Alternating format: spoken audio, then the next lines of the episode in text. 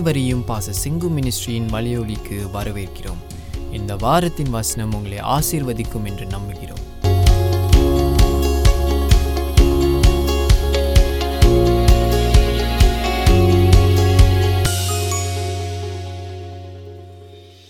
தேவ சபையிலே தேவன் எழுந்தருளி இருக்கிறார். தேவர்களின் நடுவிலே அவர் நியாயம் விசாரிக்கிறார். எதுவரைக்கும் நீங்கள் அநியாய தீர்ப்பு செய்து துன்மார்க்கருக்கு முகதாட்சணியம் பண்ணுவீர்கள்? ஏழைக்கும் திக்கற்ற பிள்ளைகளுக்கும் நியாயம் செய்து சிறுமைப்பட்டவனுக்கும் திக்கற்றவனுக்கும் நீதி செய்யுங்கள். பலவீனனையும் எளியவனையும் விடுவித்து துன்மார்க்கரின் கைக்கு அவர்களை தப்புவீங்கள். அறியாமலும் உணராமலும் இருக்கு இருக்கிறார்கள். அந்தகாரத்திலே நடக்கிறார்கள். தேசத்தின் அஸ்திபாரங்கள் எல்லாம் அசைகிறது. நீங்கள் தேவர்கள் என்றும் நீங்கள் எல்லாரும் உன்னதமானவரின் மக்கள் என்றும் நான் சொல்லியிருந்தேன். ஆனாலும் நீங்கள் மனுஷ மனுஷரை போல செத்து லோக பிரபுக்களில் ஒருவனைப் போல் விழுந்து போனீர்கள். தேவனே எழுந்தருளும், பூமிக்கு நியாய தீர்ப்பு செய்யும். நீரே சகல ஜாதிகளையும் சுதந்திரமாக கொண்டிருப்பவர். சங்கீதம் எண்பத்தி ரெண்டுல ஆசாபின் சங்கீதம். இந்த சங்கீதத்தை நான் உங்களோடு இன்னைக்கு விளக்குற இந்த நேரத்துல கர்த்தருடைய நாமத்தினாலே நாம் ஒன்று சேரும் பொழுது தேவ சபையாக இருக்கிறோம். இப்போ நம்ம ஆன்லைன்ல இருந்தா கூட தேவ சபையாக நின்று ஒன்று சேர்ந்து இந்த வசனங்களை தியானிக்கிறோம். அப்ப தேவ பிள்ளைகள் சேருகிற இடம் தேவ சபை என்கிறதை கர்த்தர் நிர்ணயித்திருக்கிறார், குறிப்பாக புதிய ஏற்பாட்டு காலங்களில். இதுவோ பரலோகத்தில் இருக்கிற தேவ சபை குறித்தான். பரலோகத்திலே தேவ சபை உண்டு. தேவன் எழுந்தருளி இருக்கிறார். God has decided over the council. தேவ சபை என்பது the council of God என்று சொல்லப்படுவது. தேவனுடைய சபை பரலோகத்திலும் உண்டு. அப்ப அந்த தேவ சபையிலே தேவன் வருகிற காலங்கள் உண்டு என்று பார்க்கிறோம். appears. Likewise, நம்மத்திலும் தேவன் எழுந்தருள்கிறார் பூமியில். நம்ம ஒன்று கூடி ஜபிக்கும் போது, சபையில ஒன்று கூடும்போது, சபையினா சர்ச் இல்லையா, சர்ச்சில் ஒன்று கூடும்போது தேவன் எழுந்தருளுகிறார். எழுந்தருள்னா என்ன அர்த்தம்? He is there. He is arise. He arises and his presence is there. அவருடைய ஷமா என்று சொல்லப்படக்கூடிய அவருடைய பிரசனம் இங்கே வருகிறது. தேவ சபையிலே தேவன் எழுந்தருளி இருக்கிறார். அப்ப கர்த்தர் நம் மத்தியில, எல்லார் மத்தியிலும் நம்ம ஒன்று சேரும் பொழுது கர்த்தர் வருகிறார் என்கிறதை சபை உணர வேண்டும். பூமியில எப்படி இருக்கிறதோ பரலோகத்துல அதோட விசேஷமா இருக்கும் அப்படின்னு நீங்க புரிஞ்சுக்கலாம். அதை படிக்கும்போது பூமியில நடப்பவைகள் சில சில காரியங்கள் பரலோகத்துடைய நிழல். அங்கேதான் நிஜம். அப்ப இங்க நமக்கு உதவி செய்யும்படிக்கு தேவன் வான தூதர்களை அனுப்பியிருக்கிறார். ஆதியிலே தேவன் வானத்தையும் பூமியும் உண்டாக்கின பொழுது ரெண்டும் பாத்தீங்கன்னா ஆதியாகமத்து ஒன்றாம் வசனம் சொல்லுகிறது ஜஸ்ட் டுகெதர். உடனே அப்படின்னு நேரத்தை வச்சு கணக்கிட முடியாது. ஆனால் அந்த ரெண்டு கிரியைகளும் ஒன்றாக சொல்லப்படுகிறது, ஒரு நேரத்தில் அறிவிக்கப்படுகிறது. ஆதியிலே தேவன் வானத்தையும் பூமியையும் உண்டாக்கினார் படிக்கிறோம். அதுபோல மோசஸுக்கு டேபனேக்கல் என்று சொல்லப்படக்கூடிய உடன்படிக்கை வைக்கப்பட்டிருக்கிற கூடாரம், அந்த டேபனேக்கல் என்று சொல்லக்கூடிய அந்த கூடாரத்தை கர்த்தர் எப்படி காட்டுறாருன்னா பரலோகத்தில் இருக்கக்கூடிய தேவாலயத்தின் நிழலாக காட்டுகிறார் மோசஸுக்கு. அதை வச்சுதான் மோசஸ் என்ன பண்றாரு, பூமியில அதை நிர்ணயிக்கிறார். பரலோகமும் பூமியும் ரொம்ப தூரம் இல்லை. மனிதனுக்கு அது ஏதோ தூரமா தெரியும். But it's just more than that, very close. அதனால்தான் ஹீப்ரூ புஸ்தகத்துல பன்னிரெண்டாம் அதிகாரம் என்ன சொல்கிறது? நீங்கள் எங்க வந்திருக்கிறீங்க? சீயோன் பர்வதத்துக்கு வந்திருக்கிறீங்கன்னு சொல்றோம். அப்ப அதனாலதான் நம்ம தைரியமா என்ன சொல்றோம்? when you come together you're coming into the presence of God seated on the throne. So maybe we can't see with our eyes, கண்ணுக்கு தெரியாதனால அவைகள் இல்லை என்று நாம் நினைக்க கூடாது. Yeah, there, even though we can't see, தேவ சபையிலே தேவன் எழுந்தருளி இருக்கிறார். அது என்ன ஆச்சரியமா? தேவ சபையே தேவ சபை, அவர் எழுந்தருளி இருக்கிறார்னா தேவன், அது ஒரு அறிவிப்பு. முக்கியமான ஒரு காரியம் நடக்க போகுது, முக்கியமான ஒரு காரியம் நடைபெற போகிறதுனாலே தேவனே வந்திருக்கிறார் என்கிறதை பார்க்கிறோம். அப்ப தேவர்களின் நடுவிலே அவர் நியாயம் விசாரிக்கிறார். என்ன நடக்க போகுது? கோர்ட்ல தேவனுடைய தூதர்கள் நடுவிலே அவர் நியாயம் விசாரிக்கிறார். He comes to judge. Glory to God. ஒரு ரிவ்யூ, ஒரு நியாய விசாரிப்பு. நியாய விசாரிப்புன்னா ஜட்ஜ்மெண்ட், கோர்ட், விசாரணை. விசாரணை சபை எட்டு பார்க்கிறோம், அதான் இந்த தேவ சபை. அப்ப this is a heavenly kingdom, this is a heavenly court, அதான் தேவ சபை. அப்ப அங்க யார் இருக்கிறான்னு பாத்தீங்கன்னா தேவன். அந்த வார்த்தை ஹிப்ரூல எலோஹிம் என்கிற வார்த்தை, எலோஹிம், காட் ஆல்மைட்டி. அப்ப தேவன் வரும்போது அங்க யார் இருக்கிறா? தேவர்கள் இருக்கிற. சரி, இந்த தேவர்கள்னா யார் அப்படின்னு நமக்கு நிச்சயம் கேள்வி வரும். நாம் ஒன்று நாம் தேவ தூதர்கள் என்று எடுத்துக்கொள்ளலாம், ஆனா உண்மையிலே தேவ தூதர்கள் என்று சொல்லப்படவில்லை. இந்த வார்த்தையும் எலோஹிம் தான். அப்படின்னா தேவர்கள் மத்தியிலே தேவன் நமக்கு தெரிகிறது. அந்த ஒன்றான மெய் தேவனுக்கு மத்தியில் தேவர்கள் உண்டு. அப்ப இந்த தேவர்கள் யார் என்று பார்க்கும்போது இவர்கள் இவர்களை தேவன் நியாயந்திருக்கிறார்.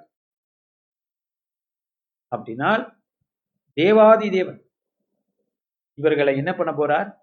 நியாயம் தீர்க்க போகிறார். அப்ப நியாயம் தீர்க்கக்கூடிய வல்லமை, அதிகாரம் தேவனுக்கு இருக்கிறது என்றால் இவர்கள் எல்லாம் படைக்கப்பட்டவர்கள், படைக்கப்பட்டவைகள் மேல் படைத்தவருக்கு உரிமை உண்டு, விசாரணை உண்டு என்று பார்க்கிறோம். அப்ப இப்ப புரிஞ்சுக்கிட்டீங்களா அந்த ஹோல் ஐடியா, அங்க என்ன நடக்குது? அப்ப எதுவரைக்கும் நீங்கள் அநியாய தீர்ப்பு செய்து துன்மார்க்கருக்கு முகதாட்சணியம் பண்ணுவீர்கள் அப்படின்னு கேட்கிறார். அப்படி என்றால் தேவன் இவர்களுக்கு அதிகாரம் கொடுத்திருந்தார். இந்த அதிகாரத்தை இவர்கள் சரியான முறையில் பயன்படுத்தல. எதுவரைக்கும் நீங்கள் அறியா அநியாய தீர்ப்பு செய்து செய்து துன்மார்க்கருக்கு முகதாட்சணியம் பண்ணுவீர்கள், தீமையானவர்களுக்கு நீங்க எவ்வளவு நாள் முகதாட்சணியம் பண்ண போறீங்க அப்படின்னு கேள்வி தேவனிடத்திலிருந்து புறப்படுகிறது. ஒரு பெரிய சத்தம், ஒரு பெரிய ஒரு நியாய தீர்ப்பு நடைபெற்றுக் கொண்டிருக்கிறது. அந்த நியாய தீர்ப்புல கேட்கப்படுகிற கேள்வி, எதுவரைக்கும் நீங்கள் தவறான தீர்ப்பு வழங்கப் போகிறீர்கள்? அப்ப இதுல இருந்து அவங்க நமக்கு என்ன தெரிகிறது? அந்த தேவர்கள் என்று சொல்லப்படுகிறவர்களும் நியாயாதிபதிகள், தீர்ப்பு வழங்கக்கூடியவர்கள். இந்த தீர்ப்பு வழங்கக்கூடிய இந்த நியாயாதிபதிகளை கர்த்தர் நியமித்திருந்தார். அவர்களோ தவறான தீர்ப்புகளை வழங்கிக் கொண்டிருந்தார்கள், அதிகாரத்தை தவறாக பயன்படுத்தி தவறான தீர்ப்புகளை வழங்கிக் கொண்டிருந்தார்கள். அதனாலதான் தேவாதி தேவன் கேட்கிறாரு, நீங்க முகதாட்சணியம் பண்ண எவ்வளவு நாள் செய்ய போறீங்க? தவறான அநீதியான காரியங்களை எவ்வளவு நாள் அனுமதிக்க போறீங்க அப்படிங்கிறது கேள்வி இல்லையா? எது வரைக்கும்? How long you going to allow wrong judgments? இது பார்க்கிறோம். அப்ப இந்த தேவர்கள் என்பவர்கள் சரியான தீர்ப்பு வழங்காம தவறான தீர்ப்பு வழங்கினபடினாலே எல்லாத காரியங்கள் நடைபெற ஆரம்பிச்சு. மூன்றாவது வசனம் பாருங்க. இது என்ன? ஆண்டவரை பத்தி நம்ம தெரிஞ்சுக்கோமே. இன்னொன்னு, அப்ப தேவன் என்பவர், தேவாதி தேவன் என்பவர், படைத்தவர் என்பவர், சரியான தீர்ப்பு வழங்கக்கூடியவர். போரிட்டுக்கா? அது மட்டுமல்ல, முகதாட்சணியம் பண்ணாதவர். ஆமென். முகதாட்சியம் பண்ணாதவர், உள்ளதை உள்ளதென்றும் இல்லதை இல்லதென்றும் சொல்ல சொன்னவர், மத்தியில இறங்கி வந்தவர். மலை பிரசங்கத்திலே என்ன சொன்னார்? எஸ், உன் சகோதரனுக்கு விரோதமாக உனக்கு தவறு இருந்தால் நீ அவனை நியாயம் தீர்க்காம நேரடி அவன்கிட்ட போய் அதை குறித்து பேசி சரிப்படுத்துங்கிற. அப்ப தேவன் நியாயங்களை எப்படி தீர்க்கணும்னு சொல்லக்கூடியவர். அப்ப இவர்களெல்லாம் பரலோக தேவன் நியாயந்திருக்கிறார் என்றால் பரலோக தேவன் எவ்வளவு நீதியானவர், எவ்வளவு உத்தமமானவர் என்கிறது விளங்க பண்ணுகிறது. நம்ம விளங்கிக்கிறோம் இல்லையா? ஏன்னா இவங்களெல்லாம் அவர் நியாயந்திருக்கிறார், சரியான தீர்ப்பு நீங்க கொடுக்கலங்கிற. அப்ப அவர் சரியான தீர்ப்பு கொடுக்கக்கூடியவர். நம்ம ஜெபத்துல தேவனிட்ட போகும்போது இதை நம்ம அறிந்தவர்களாய் செல்ல வேண்டாம். ஆண்டவர் சரியான தீர்ப்பு கொடுக்கக்கூடியவர் என்று அறிந்து செல்ல வேண்டும். ஜெபம் என்பது தேவனோட விசாரணையிலே கலந்துக்கிறோம். அந்த விசாரணையிலே நம்ம கலந்து கொண்டு நம்முடைய நியாயங்களை பேசுகிறோம். தேவனுடைய கிருபையையும் அவர் இரக்கத்தையும் பறைசாற்றுகிறோம். இப்படி இருந்த என்னை நீ மன்னித்தீரே ஆண்டவரே,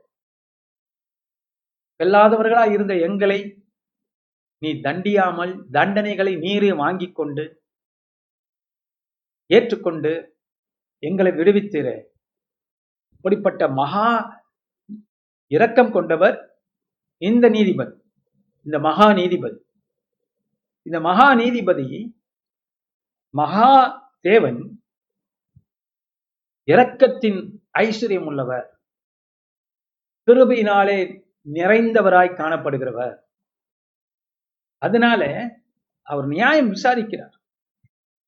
ஆனால் நாம் அவரிடத்திலே செல்லும் பொழுது, நீங்களும் நானும் ஜெபிக்கும் பொழுது, அவருடைய பிரசனத்தை நாடும் பொழுது, உண்மையாக உண்மையாக நமக்கு ஒரு நல்ல தீர்ப்பு வர வேண்டும் என்று சொல்லுகிறோம். அவர் அது கட்டாயம் செய்யக்கூடியவராக இருக்கிறார். மூன்றாவது வசனம் பார்க்கிறோம்.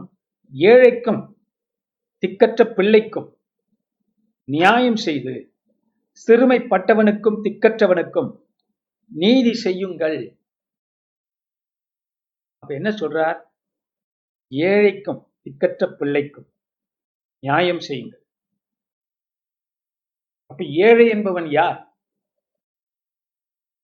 இயேசு சொன்னார், எளிமை உள்ளவர்களுக்கு தேவனோட ராஜ்யம் இல்லையா? ஏழை யார்? உள்ளத்திலே பெருமை இல்லாதவன். தாவீது சொல்லுகிறான், ராஜா இந்த ஏழை கூப்பிட்டான் என்று சொல்லுகிறான். ஏழை யார்? மனதிலேயே எளிமையா உள்ளவர்கள், உள்ளத்திலே எளிமை உள்ளவர்கள், பெருமையை ஒது உதரக்கூடியவர்கள், கர்த்தருக்கு முன்பாக.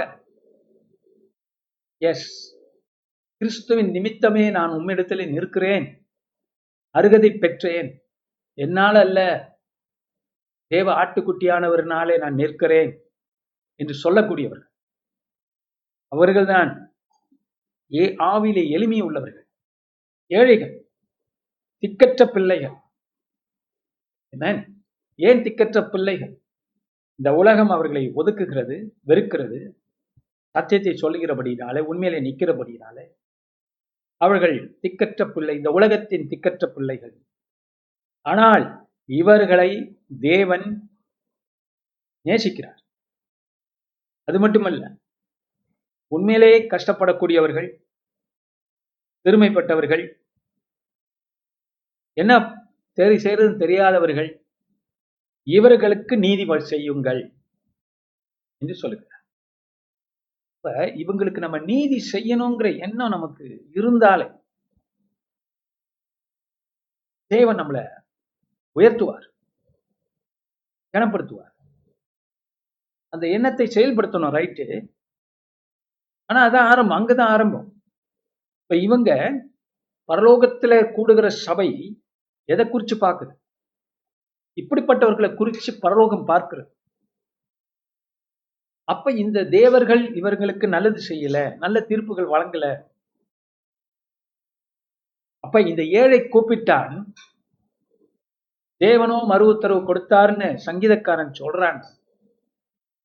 தன்னைத்தான் வெறுமையாக்கி சிலுவையில அடிமையின் ரூபம் எடுத்த இயேசு என்கிற அந்த தாழ்மை நெஞ்சம் கொண்டவர் நமக்கு அதிபதியானால், நமக்கு தேவனானால், நமக்கு இரட்சகரானால், நாமும் இப்படிப்பட்டவர்களை குறித்து கரிசனை உள்ளவர்களாக இருப்போம். இயேசு சொன்னார், மக்களை கண்டு நான் பரிதவிக்கிறேன் சொன்னார். இங்கிலீஷ்ல வந்து கம்பேஷன் ஆன் த பீப்புள், இரக்கம் கொண்டிருக்கிறேன் என்று சொல்லுகிறார். அப்படிப்பட்ட தேவன் நம்முடைய தேவன், அதை நம்மளிடத்தில் எதிர்பார்க்கிறார். அதை ஏழைக்கும் திக்கற்ற பிள்ளைகளுக்கும்.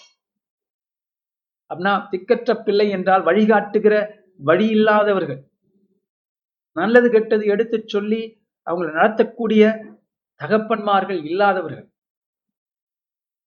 இவர்களுக்கு, சிறுமைப்பட்டவர்களுக்கு, சிறுமைப்பட்டவன் எப்படிப்பட்டவன்? வெட்கப்படுத்தப்பட்டிருக்கிறான். அவனுடைய காரியங்களை கண்டு மக்கள் அவனை தூஷிக்கிறார்கள், அவனை புறந்தள்ளுகிறார்கள். இவர்கள் தான் சிறுமைப்பட்டவர்கள், ஒதுக்கப்படுகிறவர்கள், சிறுமை ஆக்கப்படுகிறவர்கள். இவர்களுக்கு நீங்கள் நீதி செய்யுங்கள் என்று ஆண்டவர் கட்டளையிடுகிறார், தீர்ப்பு கொடுக்கிறார். ஏன் நீங்க செய்யறதில்ல? உங்களுக்கு அல்லேலூயா. இதை செய்யாத ராஜரீகம், இது செய்யாத காரியங்கள் நல்லதல்ல என்று தேவன் நிர்ணயிக்கிறத இங்க பாக்குறோம். ஆண்டவர் என்ன சொல்றார்? பலவீனனையும் எளியவனையும் விடுவித்து. அப்ப பலன் பெருந்தியவர்கள், தேவ வல்லமை பெற்றவர்கள், ஜபத்திலே சாதிக்க முடிந்தவர்கள், தங்களுக்கென்றே வாழ்க்கையை ஓட்டாதபடிக்கு மற்றவர்களுக்கு நாங்கள் என்ன செய்ய முடியும் அப்படின்னு பார்க்கணும். இப்ப இந்த பரலோகத்துல இருக்கக்கூடிய தேவர்களே இப்படியாக தேவனால கண்டிக்கப்படுகிறார்கள் என்றால், பூமியில இருக்கிறேன்னா இவைகளை பார்த்தும் பார்க்காதவர்கள் போல நம்ம இருப்பது எப்படி? ஆக சகோதர சகோதரிகளே, இப்படிப்பட்டவர்களுக்கு நல்ல செய்தி தேவன் நமக்கு வச்சிருக்கிறார் இல்லையா? இயேசுவை பற்றின செய்தி, ஒரு புதிய பிறப்பின் காரியம், கர்த்தர்களை நேசிக்கிறார் என்கிற செய்தி நம்மிடத்திலே உண்டு, உங்களிடத்திலே உண்டு. ஆக நாம் அதை நியாயம் செய்யணும்னா அவங்களோட அதை சொல்லணும், அவங்க விடுவிக்கணும். விடுவிப்பார் உண்டோ என்று காத்திருக்கிறவர்கள், அடிமைப்பட்டவர்கள் அநேகர் இருக்கிறாங்க, அவர்களை விடுவிக்க வேண்டும். பாஸ்டர், அதுக்கு என்ன வழி? நான் சிங்கப்பூர்ல இருக்கிறேன், நான் வேலைக்கு போறேன், வீட்டுக்கு வர்றேன். இந்த இந்த கட்டத்துல நான் என்ன செய்ய முடியும்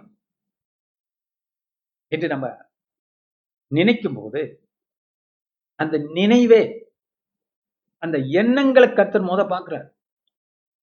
அதை கொண்டுட்டு போய் கடவுள்கிட்ட நீங்க சமர்ப்பிக்கணும். ஆண்டவரே, வாஞ்சி உள்ளவனாக இருக்கிறேன், வாஞ்சி உள்ளவனாக இருக்கிறேன் இருக்கிறேன் நான் என்ன செய்ய ஆண்டவரே என்று ஒரு மனிதன் ஒரு மனுஷி தேவனிடத்துல மன்றாடும் போது கேட்கும் போது பரலோகத்தின் சத்தம் கேட்கும். தேவன் அசைவாடுவார், உனக்கு வழிகளை திறப்பார். அவர் செய்கிற காரியம் நம் துணை கொண்டு, அதிலே நாம் அவருக்கு கருவிகள் தான். ஆக இங்க பார்க்கிறோம், தேவர்களையே பரலோகத்துல தேவன் இதெல்லாம் விசாரிக்கிறார். பலவீனனையும் எளியவனையும் விடுவித்து, எப்படி விடுவிக்கிறது? பலவீனனை எப்படி விடுவிக்கிறது? எளியவனை எப்படி விடுவிக்கிறது? தீர்ப்பு நாளே. பாருங்க, நம்ம நாட்டுல எல்லாமே கொஞ்சம் நல்லா இருக்கு, ஆனா சில நாடுகள்ல ஏழைகள், துன்பப்படுகிறவர்கள், கஷ்டப்படுகிறவர்களுக்கு கடைசி அடைக்கலம் கோர்ட்டு தான்.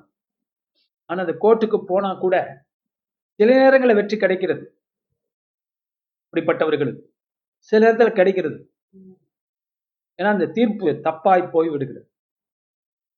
ஆண்டவர் என்ன கேட்கிறார் நம்மள்கிட்ட? அங்க அங்கேருந்து நம்ம அவருடைய எண்ணங்களை புரிஞ்சுக்கிறோம்.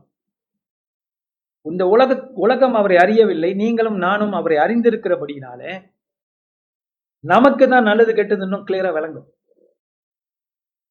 நமக்கு தான் உதவி செய்யணுங்கிற மனப்பான்மை கர்த்தர் கொடுக்கிறார். இவ கர்த்தர் சொல்றாரு பாருங்க, துன்மார்க்கரின் கைக்கு அவர்களை தப்புவி வீங்கள் தப்புவீங்கள். Set them free from the power of those unrighteous. ஒரு மனுஷனோ மனுஷியோ அநீதியான காரியங்கள்ல அடக்கப்பட்டு மாட்டிக்கொண்டிருந்தால் உங்களுக்கு முடிஞ்ச அளவுக்கு விடுதலை பண்ணுங்க.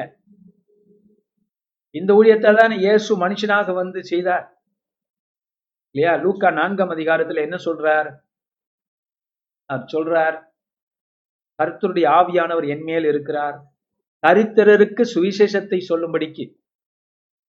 இந்த தரித்திர இங்க சொல்லப்பட்டிருக்கு, கட்டப்பட்டவர்களை விடுவிக்கும்படிக்கு கர்த்தர் வருகிறார். அப்ப அவர் விடுதலை தருகிறார், விடுவிக்கிறார், அந்த ஜனங்களை விடுவிக்கிறார் என்கிறதை பார்க்கிறோம்.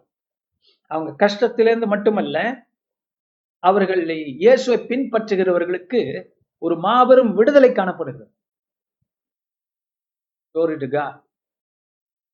அவர்கள் பாருங்க, கலிலேயா கடற்கரையில மட்டும் சுத்திக்கிட்டு இருந்தவங்களுக்கு ஆண்டவர் எல்லாத்தையும் திறந்து பல தேசங்களுக்கு செல்லும்படிக்கு விடுதலை தருகிறார். சத்தியத்தை சுமந்து, இந்த சத்தியம் என்ன பண்ணுகிறது? எல்லைகளை கடக்கிறது, வாழ்க்கையை கடக்கிறது, குடும்பங்களை கடக்கிறது. அவர்கள் அநேகருக்கு பிரயோஜனமாக மாறினார்கள். இங்க சின்ன ஊர்ல, நாசரத்துல, ஜெபிடியில, காலிய கடற்கரை ஓர பட்டணங்கள்ல, எருசலத்தின் வீடுகள்ல இருந்தவங்க பெரிய வெளிச்சத்தை பெற்று கொண்டதுனால, அந்த வெளிச்சம் உலகத்துக்கே என்று அறிந்த போது உலகத்து உலகத்துக்கே செல்ல தலைப்பட்டார். They went to the whole world to bring the good news. இங்க பார்க்கிறோம், காரணம் என்ன? துன்மார்க்கர் துன்மார்க்கன் நம்ம பொறுத்த வரைக்கும் ஆவிக்குரிய ரீதியில துன்மார்க்கன் என்பவன் பிசாசு. அவனுடைய பிடியில அகப்பட்ட யாவரையும் விடுவிக்கும்படிக்கு கர்த்தர் இயேசு பூமியில உதித்தா என்று பார்க்கிறோம். சோ இந்த பொறுப்பு நமக்கு வந்திருக்கு. துன்மார்க்கனை விடுவிப்பதே கர்த்தருடைய செயல், பரலோகத்தில் இருக்கிற தேவனுடைய செயல். அப்ப அவர் விரு அவர் விருப்பப்படாத காரியம் இது. பிசாசின் பிடியிலிருந்து நாம் விடுதலையாக்கப்பட்டிருக்கிறோம், அதுபோல நாம் மற்றவர்களையும் விடுதலையாக்க வாஞ்சிக்கிறோம். வாஞ்சனை செயலாக மாற வேண்டும். Glory to God. அதனால நாம் பார்க்கிறோம், நீங்க நாம் அநேக ஜபத்துல நீங்கள் இதுக்காக தேவனுக்கு நிக்கலாம். இரண்டாவதாக மக்களுக்காக நீங்க போராடலாம். கர்த்தருடைய போராட்டம் முடிந்தது, இலவசமாய் உங்களுக்கு கொடுத்திருக்கிறார். அந்த விடு விடுதலையில நீங்க நில்லுங்க, அந்த தீர்ப்பை வழங்குங்க. Glory to God. ஏன்னா பூமியிலே ஆவின் அனுகூலத்தை பெற்ற நான், மறுபடியும் பிறந்த நான், தேவனுடைய பரிசுத்த ஆவினாலே பிறப்பிக்கப்பட்ட நாம், பிசாசின் பிடியிலிருந்து விடுதலையாக்கப்பட்ட நாம், விடுவிக்கப்பட்ட நாம், தேவனுடைய பூமியில இருக்கக்கூடிய ஆவிக்குரிய நியாயாதிபதிகள்.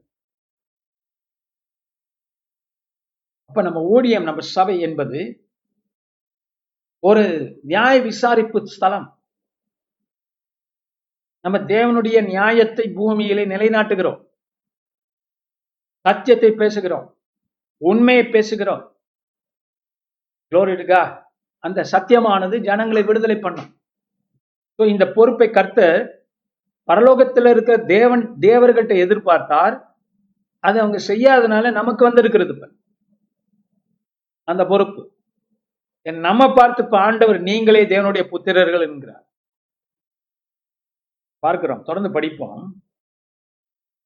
பலவீனனை பலவீனனையும் எளியவனையும் விடுவித்து.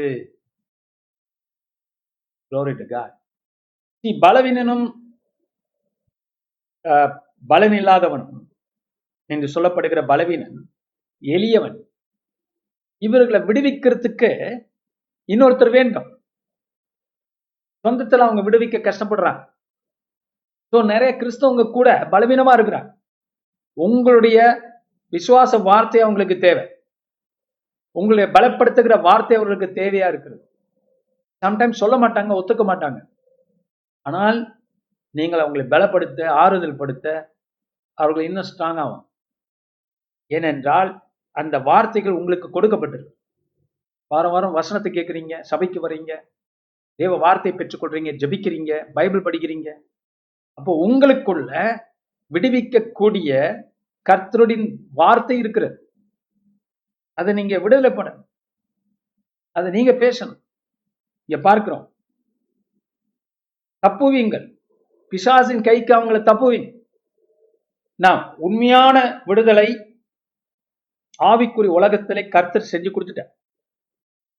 நம்ம அதை எடுத்துக்கிட்டு உங்களுக்கு கொடுக்குறோம், அவ்வளவுதான். நம்ம ஒரு கருவி, நம்முடைய ஊழியம் என்பது ஒரு கருவி. நம்ம சிங்கப்பூர் இருக்கக்கூடிய இந்த ஊழியமும், இன்னும் வீடியோவில் பார்க்குறாங்க, ஆன்லைனில் பார்க்குறாங்க, இந்த ஊழியங்கள் எல்லாம், வார்த்தைகள் எல்லாம் மக்களிடத்தில் செல்கிறது. அநேகர் பலப்படுறாங்க, அநேகர் குணப்படுறாங்க என்று பார்க்கிறோம். அப்போ இது ஒரு விடுதலை மக்களுக்கு நம்ம வழங்குகிறோம். அதனால நம்ம ஊழியங்களுக்கு ஜெபம் பண்ணுங்க, தேவன்கிட்ட நில்லுங்க, பரலோக தேவன்கிட்ட ஜெபம் பண்ணுங்க. கர்த்தர் இன்னும் அவருடைய அபிஷேகத்தையும் வல்லமையும் நமக்கு தருவார். பார்க்கிறோம், அறியாமலும் உணராமலும் இருக்கிறார்கள், அந்தகாரத்திலே நடக்கிறார்கள், தேசத்தின் தேசத்தின் அஸ்திபாரங்கள் எல்லாம் அசைகிறது. தேசத்தின் அஸ்திபாரமே அசை அசைக்கப்படுகிறது. இப்ப இருக்கிற நவீன இந்த நேரங்கள்ல ரெண்டாயிரத்தி இருபதுல இருந்து இருபத்தி ஒண்ணு வரைக்கும் நம்ம பார்த்தோம்னா தேசங்களுடைய அஸ்திபாரங்கள் அசைக்கப்படுகிறது. அது அரசியல் ரீதியாக கண்ணால பார்க்கணும், நியூஸ்ல பார்க்கணும், இல்லையா? எந்த இடத்துல எல்லாம் மக்கள் சுதந்திரமாக வாழ்ந்தாங்களோ இப்ப சுதந்திரம் இல்லாமல் வாழக்கூடிய காலங்களா இருக்கு. இங்கேயும் போக முடியல, நிறைய இடங்களுக்கு பயப்ப பயப்பட வேண்டி இருக்கிறது. இந்த கோவிட்னால, அரசியல் மாற்றங்கள்னால நிறைய காரியங்கள் மாறிக்கொண்டிருக்கு. அப்ப இந்த பூமியின் அஸ்திபாரங்கள், தேசத்தின் அஸ்திபாரங்கள் எல்லாம் அசைகிறது. ஏன்?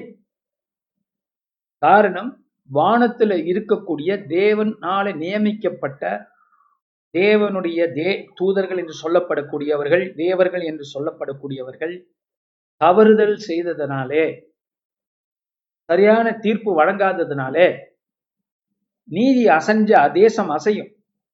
ஒரு தேசம் நீதியற்று போனால் என்ன ஆகும்? அதோடைய சூழ்நிலைகளா மாற்றப்படும், அது இக்கானமி மாற்றப்படும். ஆக நீதி என்பது அஸ்திபாரம், உறுதுணையா இருக்கிறது, பில்லர். அப்ப தேசத்துக்கு நீதி தேவை. இந்த நீதி பலவீனர்களை பாதுகாக்கிறது, ஏழைகளுக்கு உதவியா இருக்கிறது. ஆனா இந்த நீதி அநீதியா மாறும்போது தேவன் சொல்றாரு, என்ன சொல்றாரு? அஸ்திபாரங்கள் எல்லாம் அசைக்கப்படுகிறது. அப்புறம் கேட்பாங்க, ஏன் ஆண்டவர் இந்த காரியத்தை அனுமதிச்சார்? ஏன் பஞ்சத்தை அனுமதிச்சார்? ஏன் சுனாமி அது அனுமதிச்சார்? ஏன் பூ பூகம்பங்கள் நடக்கிறது? இதெல்லாம் மனுஷன் அப்புறம் கேட்பான். அது வரைக்கும் அவன் என்ன செய்வான்? தேவனை உதாசீனப்படுத்தி கொண்டே இருப்பான். அப்புறம் கேள்வி கேட்கறது மட்டும் யாரு? கடவுளை. இப்ப நம்ம நினைப்போம், நம்ம சாமானிய ஜனம், சாமானிய மக்கள், நான் நான் என்ன செய்ய முடியும்? இல்லைங்க. அடுத்த வசனம் பாருங்க. நீங்கள் தேவர்கள் என்றும் நீங்கள் எல்லாரும் உன்னதமானவரின் மக்கள் என்றும் நான் சொல்லியிருந்தேன். இந்த வசனத்தை லேட்டர் இயேசு எடுத்து பேசுவார் நமக்காக, இல்லையா? இப்ப இங்க பேசப்படுகிறது பரலோகத்துல தேவர்களை பார்த்து தேவன் என்ன சொல்றாரு? தேவாதி தேவன் சொல்றாரு, நீங்கள் தேவர்கள் என்றும் நீங்கள் எல்லாரும் உன்னதமானவரின் மக்கள் என்றும் நான் சொல்லியிருந்தேன். these are the sons of God. யோபின் காலத்துல யோபின் காரியங்களை குறித்து பரலோகத்துல காணப்பட்ட தேவ குமாரர்கள் இவர்கள் தான். யோபு அவர்கள் மத்தியிலே யோபின் சாரி யோபோடைய காலங்கள்ல சாத்தான் அவர்கள் மத்தியில வந்து நிற்கிறான். யார்? இந்த தேவ புத்திரர்கள்.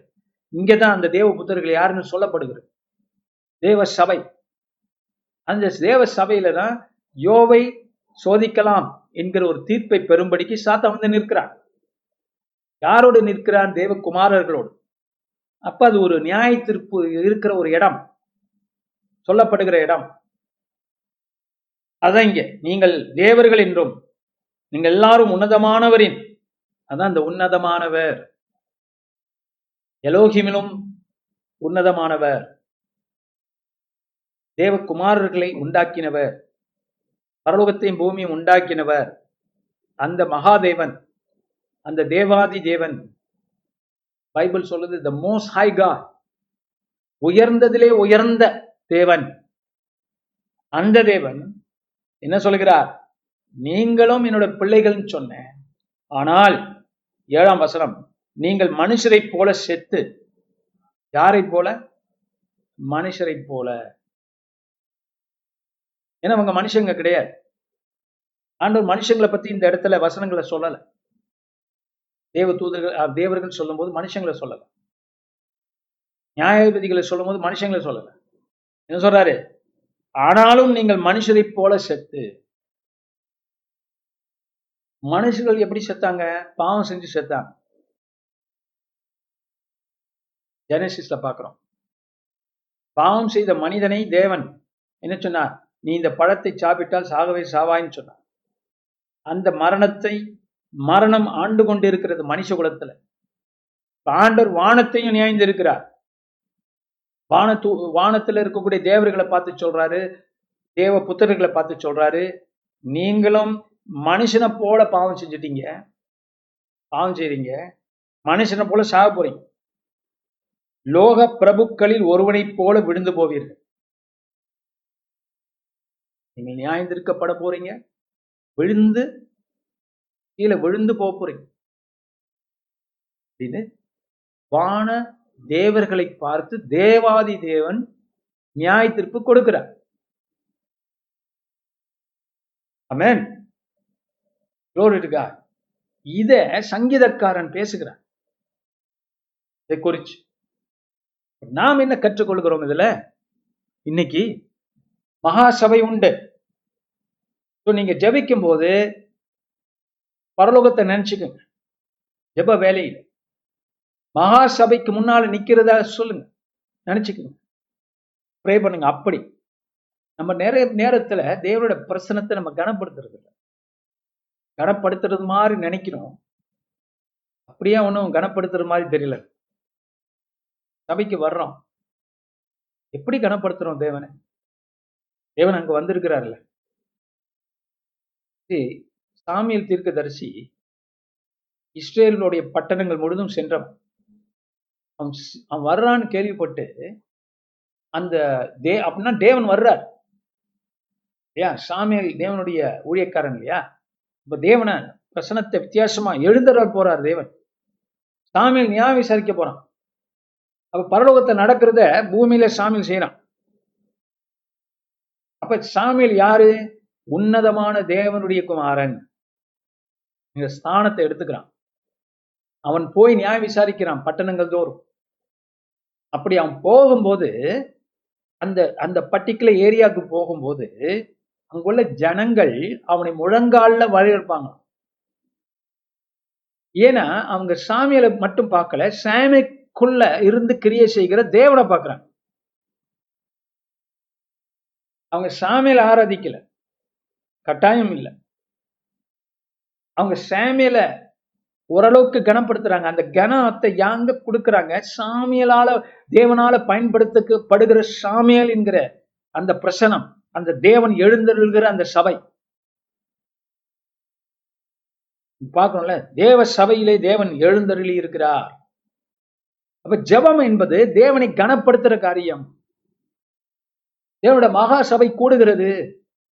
என்னுடைய வேண்டுதல்களை, நான் திக்கற்றவனாய் இருக்கிறேன், நான் ஏழையாய் இருக்கிறேன், ஆவியிலே எளிமை உள்ளவனாக காணப்படுகிறேன், எனக்கு சில நியாயங்கள் நடக்கணும், எனக்கு நல்ல தீர்ப்புகள் வர வேண்டும், இது வந்து ஒரு வெறும் குறைகள் மாத்திரமல்ல, வேண்டுதல்கள் இல்லையா? இன்னொரு காரியம் நடக்க நடக்கணும் ஆண்டவரே, பொருத்தனைகள். யாக்கோப்பு என்ன செய்கிறான்? பொருத்தனை பண்ணுகிறான். வானம் திறக்கப்பட்ட இடத்துலதான் பொருத்தனை பண்றான் பொருத்தனை பண்றான் பொருத்தனைகள், பலியின் துதிகள். பலி என்பது இயேசுவே நமக்கு பலியானபடியால நம்ம உதட்டின் துதிகள், இதை நம்ம செலுத்துற தேவ தேவனுக்கு முன்பாக நம்ம அவரை கனப்படுத்துறோம். அவர் கனப்படுத்தப்படுகிற இடத்துல அவர் வருகிறார் அப்படிங்கிற உணர்வு நமக்கு மேலோங்குது. அது மேலோங்கணும். அப்ப சாமியை போற இடத்துல எல்லாம் ஏன் ஜனங்கள் இப்படியாக அவர்கள் இருந்தார்கள் என்றால், சாமியில் கொண்டு வருகிற தேவன், சாமியில் வரும்போது தேவன் எழுந்தருளுகிறார். அது என்ன செய்கிறது? அவங்களுக்கு தான் ஆசீர்வாதம். இந்த இடத்துல பார்க்கிறோம். ஏன் நீங்கள் மனுஷனை போல செத்து லோக பிரபுக்களை ஒருவனை போல விழுந்து போவீர்கள் என்று வான தேவர்களை குறித்து கர்த்தர் நியாய தீர்ப்பு கொடுக்கிறார்.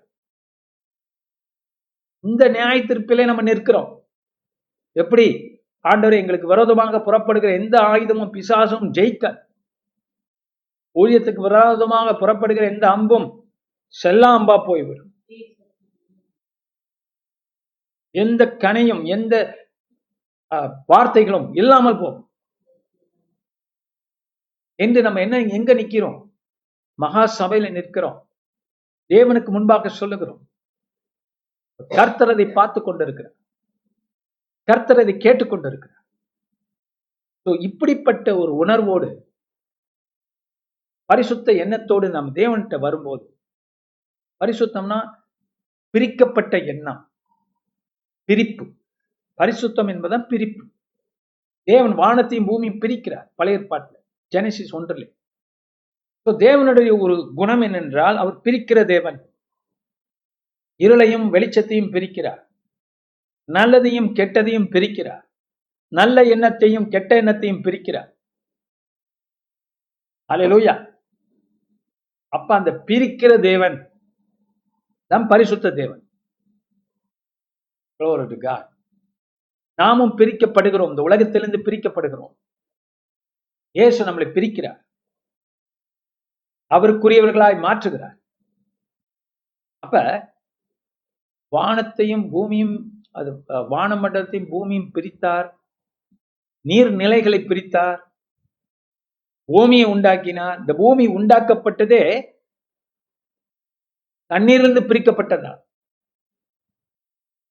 அது போலத்தான் நாம் பிரிக்கப்படுகிறோம் தேவனுக்குரியவர்களாய். இதை படிக்கும் போது யாருக்குரியவர்கள் என்று நம்ம உணர்ந்துக்கிறோம். அந்த தேவர்கள் விழுந்தார்கள், அந்த இடத்துல நாம் நிறுத்தப்படுகிறோம். ஏன்னா அந்த தேவகுமாரன் எல்லா தேவகுமாரர்களுக்கும் அடையாளமானவர். அந்த தேவகுமாரன் நம்ம பூமியில வந்து நம்மை புத்திரர்களாக மாற்றி அந்த இடத்துல வைக்கிறார் அவரோடு. இல்லையா? அதான் ஹெப்ரூல எழுதப்பட்டது என்ன சொல்லுது? நீங்கள் சியோன் மலைக்கு வந்திருக்கிறீர்கள், எழுதப்பட்ட நியாய தீர்ப்புக்கு வந்திருக்கிறீங்க. பிசாசு தோற்கடிக்கப்பட்டார். இந்த நியாய தீர்ப்பு நம்ம புரிஞ்சுக்கிட்டோம்னா நம்ம ஜப வாழ்க்கைன்னா ஃபெய்த்ஃபுல்லா ஸ்ட்ராங் ஆயிடும்.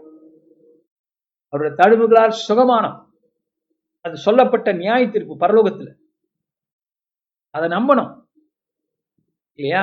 அது யார் நம்ப முடியும்? விசுவாசிக்கிறவர்களால் நடக்கும் அடையாளம். விசுவாசிக்கிறவர்களுக்கு அதுக்கு இந்த தீர்ப்பு நடந்துடுச்சுங்கிற விசுவாசம், பரலோகம் ஏற்றுக்கொண்டது என்கிற விசுவாசம், அதை இங்க பார்க்கிறோம். எட்டாவது வசனம் பாருங்க. தேவனே எழுந்தருளும். ஆஹா, முதல்ல சொல்லப்பட்டு முதல் வசனம் சொல்றது தேவன் எழுந்தருளிச்சிட்டார். இப்ப சங்கீதக்காரன் பூமியிலிருந்து என்ன சொல்றான்? தேவனே எழுந்தருளும். ஆமென். பூமிக்கு நியாய தீர்ப்பு செய்யும்.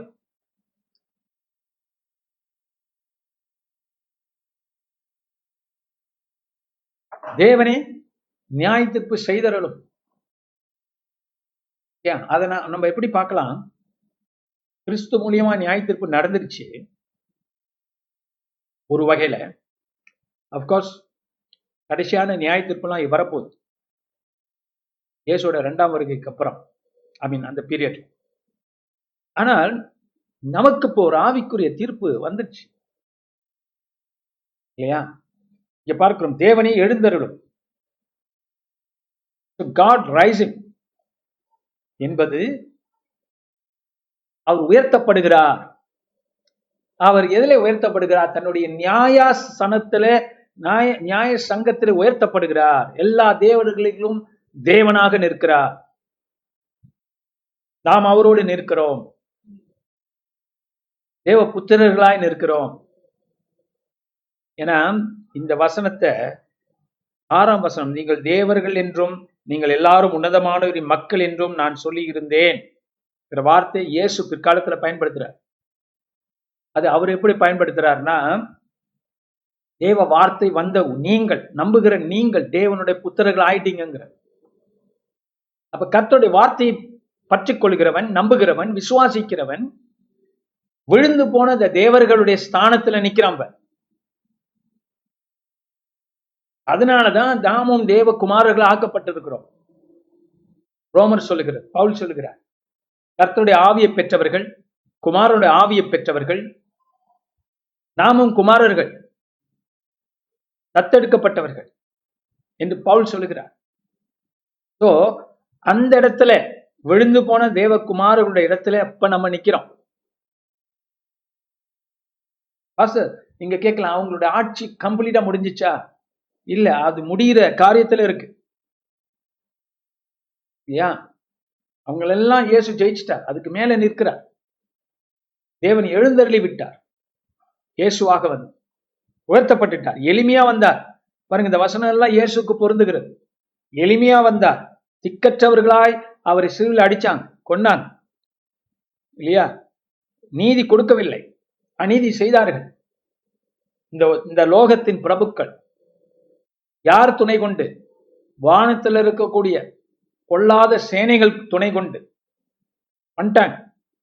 ஆனால் இயேசுவோ உயிர்த்தெழுந்தார். தேவனே எழுந்தருளும், எழுந்தருளிச்சார். மரித்தவர் உயிர்த்தெழுந்துட்டார். மரித்த மனுஷன், மனுஷன் சாவான் என்று ஆண்டவர் இந்த இடத்துல சொன்ன அந்த மனுஷனாக வந்து அந்த சாவை ஜெயித்து உயிர்த்தெழுந்துட்டார். தேவனே எழுந்தருளும், பூமிக்கு நியாய தீர்ப்பு செய்யும், உன் எதிரிகளை உன் பாதப்படியாக்கி போடும் வரைக்கும் என் வலது பாசத்திலே அமரு என்று கர்த்தர் அவரை அமர்த்தி இருக்கிறார். எழுந்தருள இயேசுவை, நீரே சகல ஜாதிகளையும் சுதந்திரமாக கொண்டிருப்பவர். யார் இவர்? அந்த தேவகுமாரர்கள் விழுந்து போனார்கள். தேவனே மனுஷ அவதாரம் எடுத்து குமாரனாக, குமாரனே தேவகுமாரனே வந்து யாரோட சாயலால அந்த குமாரர்கள் உண்டாக்கப்பட்டார்களோ அந்த குமாரனே மனுஷனா வந்து இவங்களெல்லாம் ஜெயிச்சு, பாவங்களை ஜெயிச்சு, பூமியை நியாயம் விசாரித்து சகல ஜாதிகளையும் சுதந்திரமாக கொண்டு கொண்டிருக்கிறார். இப்ப அதனாலதான் சைனீஸு, இந்தியனு, மலை, பலக்காரன், எல்லா இனத்தை சேர்ந்தவர்களும் சாதி சமயத்தை சேர்ந்தவர்களும் இயேசு இடத்துல வருகிறார். இயேசுவே தேவன் என்று சொல்லுகிறார். இயேசுவை கர்த்தர் என்று அறிக்கை பண்ணுகிறார். ஆக ஜபத்தில் இருக்கிற நாம் பேர்பட்ட ஒரு வித்தியாசமான தேவ சத்தியங்கள் நிறைந்த ஒரு பயணத்தை கர்த்தர் நமக்கு கொடுத்திருக்கிறார். அப்ப இந்த தேவ சபையில தேவன் எழுந்தருளி இருக்கிறார் என்றால் ஆட்சி செய்கிறார். அவருக்கு நம்ம ஊழியம் செய்கிறோம். அப்ப தேவ பயம் கொண்டவர்களாக நாம் இன்னும் அதிகமா தேவ பயப்படணுமேங்கிற எண்ணம் நமக்கு வரணும். கர்த்தர் இரக்கமுள்ளவர். அது ஹெப்ரூ புஸ்தகத்தில் என்ன சொல்லப்பட்டிருக்கு? மோசஸ் காலத்திலேயே தேவனுக்கு இப்படி பயந்தாங்கன்னா, இப்ப கிருபையில மனிதர்கள் அந்த கிருபை நினைச்சு இன்னும் அதிகமாய் பயப்படணும், தேவ பயம் இருக்கணுங்கிற இது நம்மளை சுத்திகரிக்கிறது, இது நம்மளை பரிசுத்தமாக்குது, நம் நினைவுகளை கர்த்தத்தை கொண்டு போகும். ஹல்லேலூயா. நிச்சயம் உங்களுக்கு வெற்றி உண்டு, நிச்சயம் உங்களுக்கு விடுதலை உண்டு. உங்களை நீங்களே தேவனுக்கு முன்பாக நிறுத்தினீர்கள் என்றால் இயேசுவின் நீதி உங்களை குமாரனாக மாற்றிருக்கிறது. இப்ப தேவனுடைய சபையில நீங்க நிற்க முடியும். உங்களோட பரிசுத்தம் அல்ல, அவருடைய பரிசுத்தம். உங்களுடைய நீதி அல்ல, அவருடைய நீதியை தரித்து கொண்டு நீங்க நிக்க நின்று ஜெபிக்கும் போது மகா சபையிலே உங்க குரல் கர்த்தட்டை போகும். கர்த்தர் தானே சொன்னார், ஏழைகளுக்கும் திக்கற்ற பிள்ளைகளுக்கும் நியாயம் செய்யணும்னு. அவர் செய்யாம இருப்பாரா? அவருடைய வாக்கு தத்தங்களை அவர்கிட்ட எடுத்துட்டு போனா அவர் பண்ணாம இருப்பாரா? அப்ப ஜபங்கிறது, ஆழமான ஜபம் என்பது மகா சபையிலே தேவனுக்கு முன்பாக கிறிஸ்துவின் நீதியை கொண்டு நிற்பது. எலியா சொல்றான், கர்த்தருக்கு முன்பாக நிற்கிற நான். எப்படி நிற்கிறான்? அவனோட சொந்த நீதி கிடையாது, தேவன் கொடுத்த நீதினால நிற்கிறான். அல்லேலூயா. என்னோட நீதி அல்ல ஆண்டவரே, உங்களுடைய நீதினாலே நான் நிற்கிறேன். பைபிள் இங்கிலீஷ்ல the righteousness of God என்று சொல்லுகிறது. அப்ப இந்த நீதியை தரித்தவர்களாய், இயேசு கொடுத்த நீதியை சுமந்தவர்களாய் தேவனுக்கு முன்பாக நின்று, ஆண்டவரே நியாய தீர்ப்புல நீ சொல்லும் ஆண்டவரே இதை என்று சொல்லும் போது அந்த காரியம் உங்களுக்கு நடக்க ஆரம்பிச்சிடும்.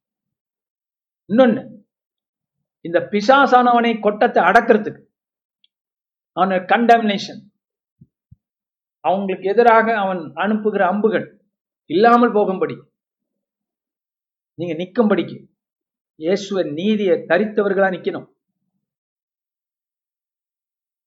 அப்ப நீங்க அதை பெற்றுக்கொள்ளுங்க. மூணாவதாக, உங்க பாவங்களை அதுக்கு முன்பாகவே அறிக்கப்பட்டோம். உங்க தவறுகளை கர்த்தர் சுட்டி காட்டும் போது, வெளியரங்கமாக்கும் போது, தேவனுடைய சபையிலும் வெளியிலும் வசனத்தை படிக்கிற வேலையிலும் நீங்கள் நடமாடும் வேலைகளிலும் கர்த்தர் உங்களுடைய தவறுகளை காட்டும் போது அதை நீங்கள் தேவனிடத்துல கொடுத்து மன்னிப்பு பெற வேண்டியவர்கள். அப்பதான் உங்க நீங்க எப்போதுமே தேவனுக்கு முன்பாக சிறுமை உள்ளவர்களா இருக்க முடியும். பெருமை உங்களை கீழே தள்ளிரும். சோ தேவனுடைய தாழ்மையை தரித்து கொண்டு, நீதியை தரித்து கொண்டு தேவனுக்கு முன்பாக நிக்கணும். தாழ்மையை தரித்து கொண்டால் பொய்யான தாழ்மை கிடையாது, மாய்மாலமான தாழ்மை கிடையாது. உண்மை கர்த்தர் சொல். நம்ம எண்ணங்களை கூட அவர் வகை இருக்கிறார். பிரிக்கிற தேவன் அவர். பிரிக்கிறார், ஜெனசிஸ்ல பிரிக்கிறார், இருளையும் வெளிச்சத்தையும் பிரிக்கிறார், தண்ணீர்களை பிரிக்கிறார், வெட்டாந்தரை உண்டாக்கும்படிக்கு தண்ணீர்களை பிரிக்கிறார், வானத்தில வான மண்டலத்தையும் பூமியும் பிரிக்கிறார், மிருகங்களையும் மனுஷனையும் பிரிக்கிறார். பிரிக்கிற தேவன். எதுக்காக? இது நல்ல பிரிப்பு, இது பிரிவினை அல்ல, தேவனுடைய பரிசுத்தம். அப்ப பாதுகாக்கிறார் பரிசுத்தத்தை, நீதியை பாதுகாக்கிறார். ஆனால் சகோதர சகோதரே, பெரிய ஆழமான காரியங்கள் இவை. இந்த ஜபத்தில் இதை நம்ம உணர்ந்து கொள்ளுவோம். நீங்கள் ஜபிக்கும் போது மகா சபையில் நிற்கிறீங்க, மறந்துடாதீங்க. அதனால நீங்க பிரிக்கப்பட்டவர்கள் என்ற உணர்வு வேண்டும். பாவ மன்னிப்பை பெற்றுக்கொள்ள வேண்டும். பெற்றுக்கொண்ட பிற்பாடு கர்த்தர் உங்களை மன்னிச்சிட்டாருங்கிற அந்த உறுதியும் வேண்டும். நீங்க ரெண்டாவது இயேசு நீதியில நிக்கிறீங்கிற அந்த அறிவும் வேண்டும். இதெல்லாம் உங்களுக்குள்ள வேலை செய்யும் போது நீங்க என்ன செய்யறீங்க? நீங்க குரலை உடை உயர்த்தி ஆண்டவர்கிட்ட ஜெபிக்கும் போது கர்த்தர் கேட்கிறார், இல்லாதவைகளை உண்டாக்குகிறார். ஆமென். வெட்டாந்தரையை உண்டாக்கினவர் உங்க வாழ்க்கையில என்னெல்லாம் செய்ய முடியும் நினைச்சுப்பார். அப்பேற்பட்ட கிரியேட்டிவ் பவர் ஆண்டவர் வச்சிருக்கிறார். உங்க இல்லாத உருவாக்குவார், நினைக்காத செய்து முடிக்க செய்வார். ஆமென். So we going to explore this. We going to partake of this this year. இந்த வருஷத்துல நீங்க அநேக சாட்சி உள்ளவர்களாக எழுந்திருக்க எழுந்திருச்சு கர்த்தர் நின்னே ஆண்டவர் செய்தான்னு சொல்றோம். Glory to God. தேவனே எழுந்தருளும், பூமிக்கு நியாயம் தீர்ப்பு. பூமிக்கு, நமக்கு மட்டுமல்ல மற்றவர்களுக்கு நம்ம ஜெபிக்கணும், விசுவாசிக்கணும். அப்பொழுது என்ன ஆகணும்? சுதந்திரம், கிறிஸ்துவின் சுதந்திரத்துல பங்கு பெறுகிறோம். நன்றி நன்றி ஆண்டவரேன்னு சொல்றோம். சுயநலம் நம்மளை விட்டு போகுது, அதுக்கு இடம் கொடுக்கு. கர்த்தர் அந்த சுயநலத்தை எடுத்துக்கிட்டு உங்க வாழ்க்கையில தேவ நலத்தை பாரு, தேவ ராஜ்யத்தின் நலத்தை பாரு. அப்போ உங்களுக்கு எப்படி இருக்கும்? தேவனோடு நெருக்கமா இருக்கும். இந்த காலை வேலை, நம்ம சாயங்கால வேலையில இந்த எண்பத்தி ரெண்டாவது அற்புதமான சங்கீதத்தை நாம் தியானம் பண்ணினோம்.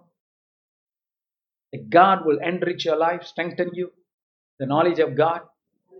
தேவ அறிவினாலே கர்த்தர் உங்களை திடப்படுத்தட்டும், பலப்படுத்தட்டும். நீங்கள் திடமா இருக்கும் போது உங்களால் மற்றவர்களை திடப்படுத்த முடியும். அது முக்கியம். உங்களுக்குள்ளே வாழ்ந்து கொண்டா இருக்காதீங்க. நாலு பேருக்கு நல்லது செய்ய எழுந்தருங்க எழுந்தருங்க ஏன்னா கர்த்தர் எழுந்தருள்கிறார். எதுக்காக? நீதி செய்வதற்கு. கர்த்தர்கிட்ட கேட்கிறவங்கள ஆண்டவர் நீதி செய்யும்னு, அது போல நீங்களும் எழுந்திருங்க அந்த தேவ நீதியை மக்களுக்கு சொல்ல. பரிசுத்தம் எப்படி கிடைக்கிறது மக்கள்கிட்ட சொல்ல. சுவிசேஷம்னா என்னன்னு மக்கள்கிட்ட சொல்ல நீங்கள் எழுந்திருக்க. இந்த வருஷத்துல ஒரு எழுப்புதல் உங்க வாழ்க்கையில உருவாக்கட்டும்.